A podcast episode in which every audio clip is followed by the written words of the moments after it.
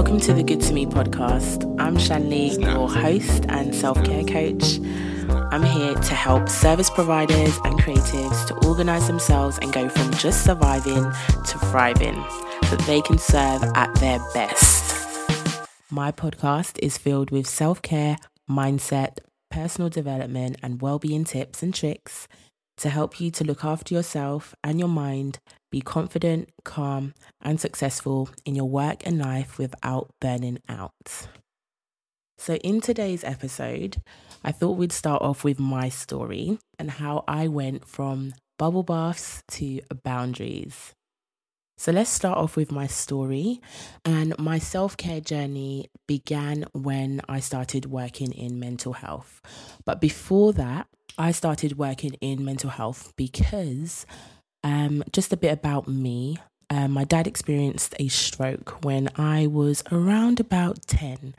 And after his recovery, so he had lost all his memory, he didn't know who we were, didn't know what a table was, what a chair was. Um, and following his recovery, he experienced severe depression. And growing up, I didn't actually understand what was going on at that time. So that led to a lot of frustration, but also a lot of curiosity. So I was really curious to find out what was going on because coming from a black ethnic minority background, uh, mental health was something that wasn't really spoken about. So, me being curious, I went to go and study psychology. Um, and that's where my passion grew. So I was able to find out more about what was going on in my dad's brain and understand his behavior. And I would call myself a people person. So I'm very intrigued by people's brains and what they do. And from studying psychology, I got all my answers. So, answers that I wasn't able to get from, I guess, my parents or anybody around. Um, however, that's where I became more compassionate and understanding of what was going on for my dad. And the reason why I started working in mental health in the first place was because I remember asking my dad, why didn't he go and seek some help? And he responded back to me saying, There's not going to be anybody there for him to talk to. There was going to be nobody that could relate to him or that he could understand. And that really broke my heart. And that's where my mission began, where I wanted to represent people from that background um, and help people to seek help and to get the help that they needed. And I didn't want any other factor to kind of get in the way of that. So, me growing up, my mum was very much a caregiver, very loving person. And I took on those values um, and those characteristics, which I still love to this day. However, I was one of those children that took every lesson um, and really ran with it. Um, and I think I overdid it a little bit. So when I started working in mental health, I was so happy about this. So I'm now here working as an assistant psychologist on a female acute ward. And I'm like, yes, this is fantastic.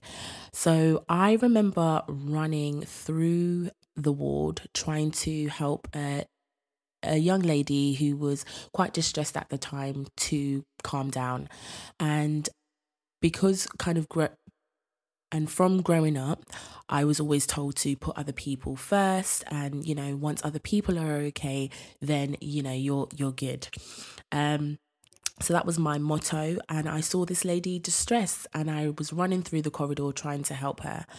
And that was when my supervisor had stopped me. She was calling my name, but by the time she um you know, you know, said my name and I acknowledged that she was calling me, I was already by the lady, so she had stopped.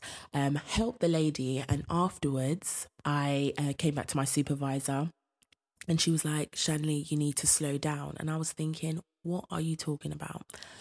And she was like, "You need to practice self care." So that was like one of the first times I heard the word self care, and at that time, self care to me, all I knew was from what I saw in the media anyway, was you know, go and get a massage, put on a face mask, relax in a bath. So that's exactly what I did reluctantly because I couldn't believe what she had said to me. And I thought, you know, I am looking after myself. However, I had picked up a lot of bad habits along the way. I was, you know, people pleasing, never said no, um, always putting other people before me. So I was really used to working and functioning in a state of anxiety, overwhelm to the point where I was burnt out and I didn't even know it.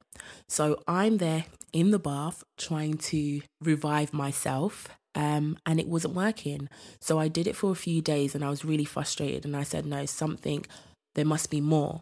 So bear in mind at this time, I am facilitating workshops and supporting women to, I guess, look after their mental well being. So I'm teaching CBT techniques, so that's cognitive behavioral therapy techniques to these ladies. However, they were really unwell at that point in time. So it was really hard for them to take in that information. So I was really frustrated. I remember sitting back one day going, This isn't right. This doesn't make sense.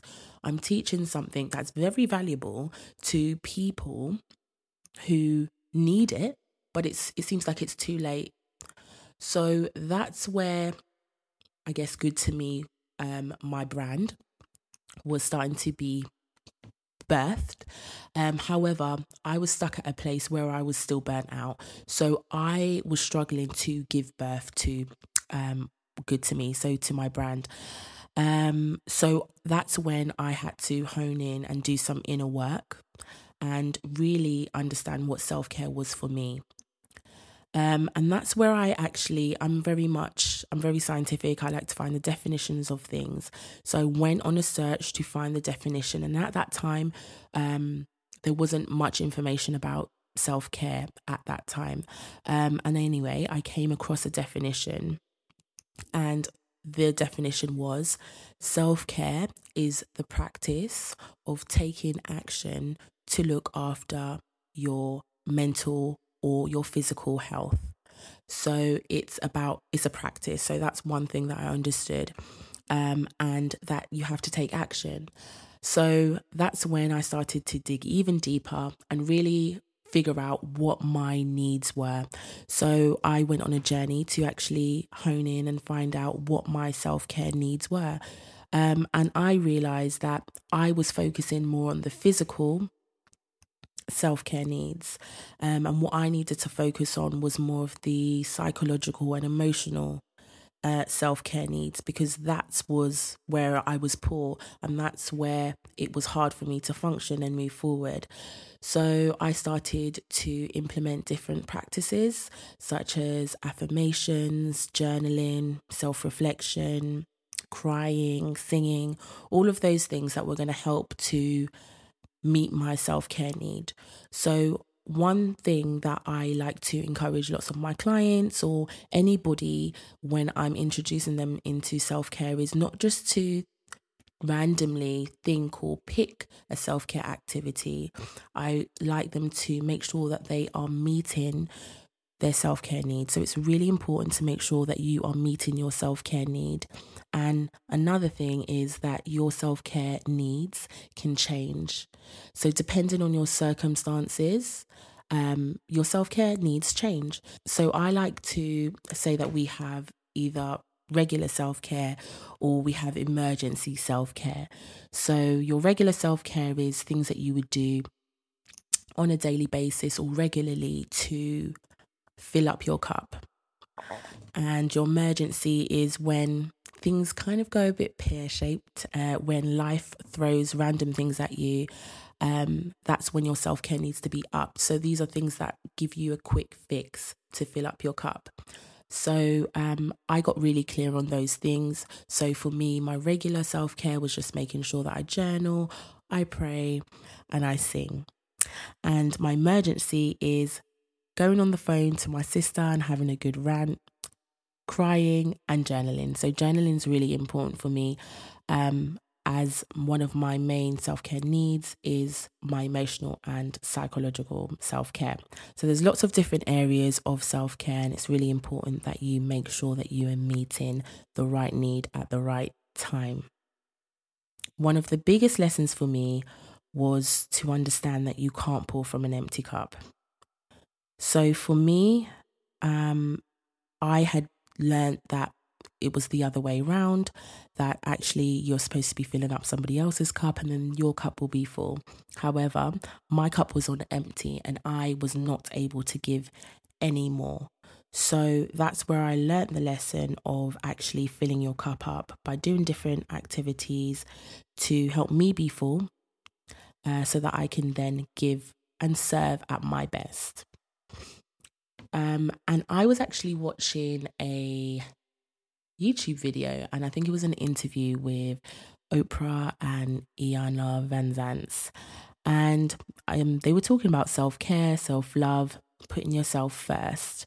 And Iyanla Vanzant, she mentioned um, something which really, really touched me. And I say it everywhere I, I can. Um, and that's self care is not selfish, but itself full. So she says that your cup needs to be full and running over. Everything that's inside your cup is for you. And everything else that is running over or spilling, spilling over, the overflow, is for everybody else. Because if you think about it, we can't function on nothing. We function on positive energy um, and emotions. So when your cup is empty, most of the time you are going to be in a negative state. So it's best to make sure that your cup is full. And during many of these podcast episodes, I'll be showing you different ways that you can fill your cup up so that you can serve at your best.